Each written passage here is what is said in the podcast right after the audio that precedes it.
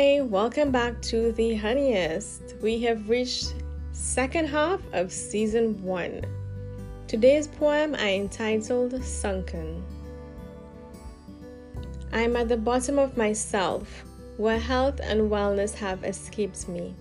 Actually, being out of the hospital is something I thank God for each day, and the thought gets me away from the sad, sinking feeling that I have given my all to hoping, to just being.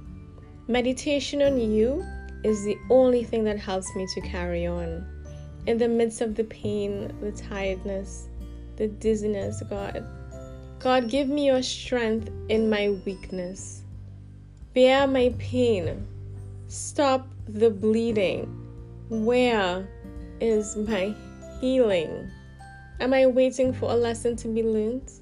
Is it refiner's fire or something I did and this is to redirect the path I walk? Is there no reason you can give?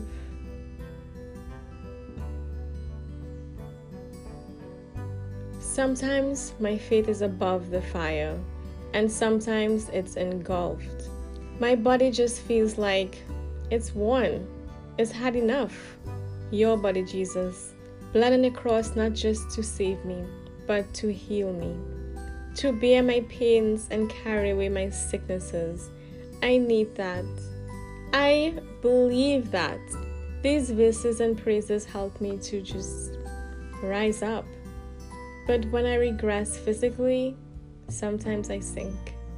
And that's where I'm at now, unraveling.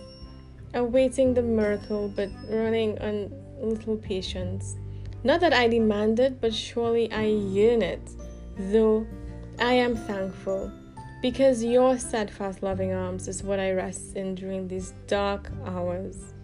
And my testimony must consider the blessings that came financially, amid the medical visits, emotionally, from a husband who's catering to my whims, and family and friends who join in a chorus of love and caring and praying.